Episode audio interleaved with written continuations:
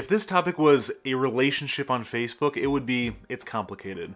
One of the most confusing things people come to me with when moving to Michigan, even moving within Michigan, has to do with villages, townships, cities, and counties. What's the point of them? Why are they so gosh darn confusing? And why should you care? Well, stick around and find out.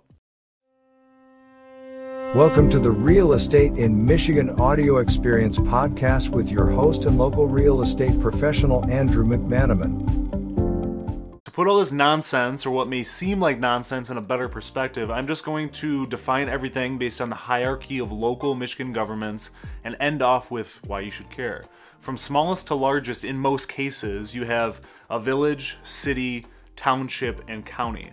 So many people use all these terms interchangeably or just say cities and towns in Michigan. I'm guilty of it too when explaining, but there aren't any towns in Michigan. It's simply the hierarchy I touched on. If you're not in a city, you're in a township. So starting with villages, what are they and why should you care? Well, great question. To define the why, I'm going to reference the structure of local government by member resource services. During the 19th century, the state legislature recognized the need to incorporate the densely settled communities within the basic pattern of counties and townships. The system of local government, written into Michigan's 1908 and 1963 constitutions, recognized that the continuing existence of counties and townships with the voluntary incorporation of the more densely settled areas as cities and villages.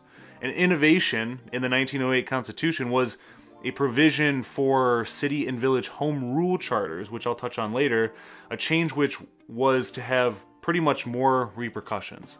When comparing the difference between a village and a city, is that wherever an area is incorporated as a village, it stays within a township, which I'll explain more. Residents who live in a village participate in township affairs and pay additional taxes while having their own village government. When incorporated as a city, it would remove the area from the township and city residents would participate in county elections and pay county taxes, just as village residents do, but the city folks would be removed from township units. The point of a village is to essentially establish local ordinances and provide for local services such as police, fire, utilities, public works, etc. Some of the local duties required by the state are not done by the village, but rather the township, which would include property assessing, collecting taxes, and administering county, state, and national elections. The majority of villages in Michigan are still governed under the General Law Village Act, which is an act to provide for the government of certain villages to define their own powers and duties. Think of it like a corporation. You have the CEO and the founder sitting on top with hundreds of employees under them. Then they decide it would probably be a good idea to put some managers at these different levels to be able to maintain the community, work towards progress, and ensure that residents aren't just a tiny fish in a huge pond. So, as an incorporated city being removed from a township, the state has required duties on top of their own services. So, on top of assessing properties and doing the collection of taxes, like I mentioned earlier, the city is also responsible for registration of voters and conduct within their boundaries.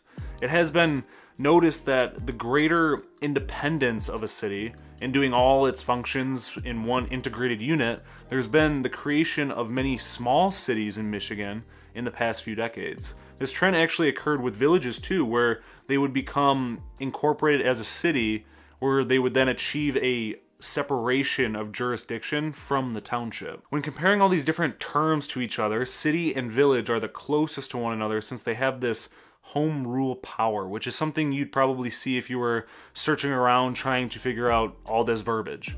Home rule frees cities and villages to devise forms of government and exercise powers of local self government under locally prepared charters adopted by local referendum, which is just extremely wordy. To keep it simple and understandable, they can do almost anything not prohibited by law. They may seem unheard of, but actually, Michigan became the seventh state to join in a movement which now includes over 37 states. It was more than a national trend which motivated Michigan Constitutional Convention early in the century, actually.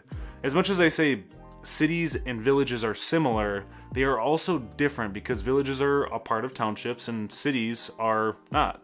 And when people are wanting or seeking the answer to what type of local government is for the people, like just really for the people, the answer is within townships, large and small, as they provide services tailored to meet the needs of their residents.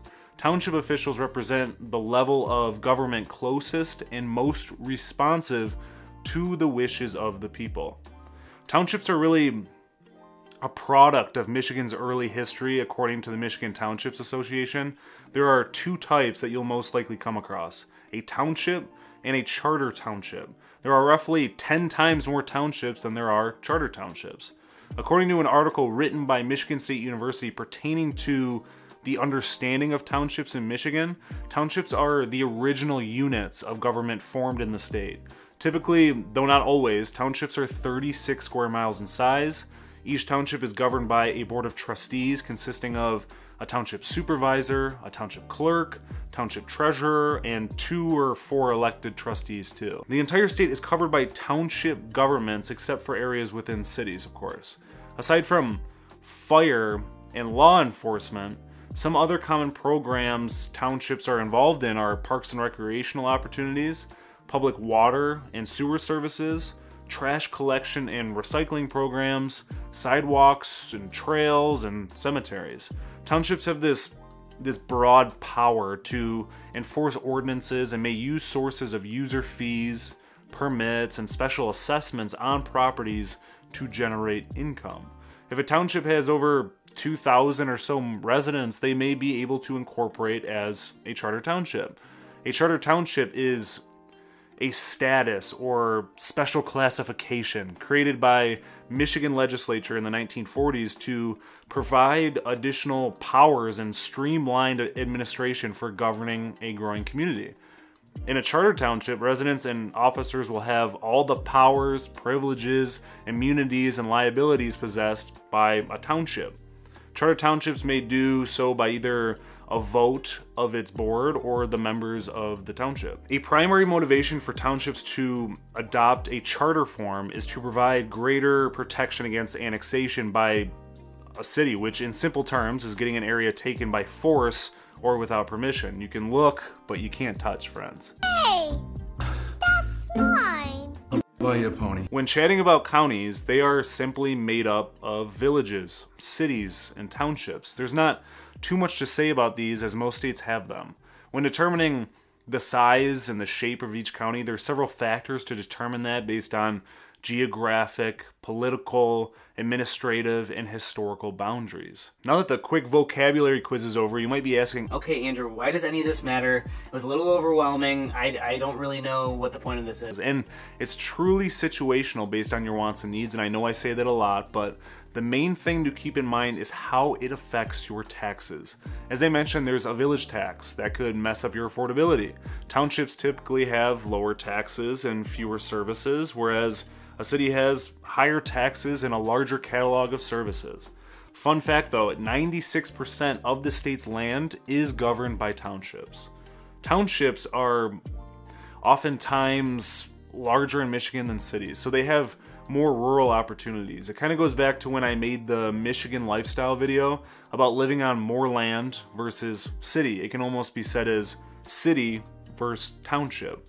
I wanted to touch on this topic to create awareness for when you decide to buy a home in Michigan. Figure out what village, city, or township the home you're interested in is located so you can jump over to the Michigan Property Tax Estimator, which I will link in the description, to help you get a sense of approximately how much you'll be paying. Understand that within the cities and villages, they are oftentimes kept to a higher standard, which not only goes for the public services offered, but maybe it's a historic district where you can't modernize the home to your liking. For example, in, in Northville's historic district, the local municipality strives to maintain a historic look to the town, and any improvement you do on the exterior of your home needs to be approved by some directors involved in the maintenance of the historic district. In today's housing market, it's extremely easy to overlook a lot of these little details. Realtors do it too, and that's when it really comes down to communicating your wants and needs with your realtor and talking with the local municipality early on if there are big changes you want to make or even to get a better understanding of what services they are offering and what your property tax bill even goes towards.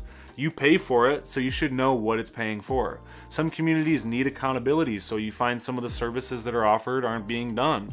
Maybe it's time you start asking questions. It doesn't make you bad or a snotty person. It just makes you someone compassionate about your community you live in, and there's there's nothing wrong with that at all. I know this this topic is is dry, not very entertaining, but I hope it answered some questions for those of you who really know absolutely nothing about Michigan's local government and structure because I've gotten a lot of people that have reached out to me and just said, I don't know what townships are, villages are, why are they kind of close to each other, what's the crossover mean, what's the difference, etc. So that's why this this really came to play here. Thank you as always for listening to my podcast. If you would follow, subscribe, and leave a five star review on the platform you listen to this on, I would greatly appreciate it. Stay tuned for the next episode.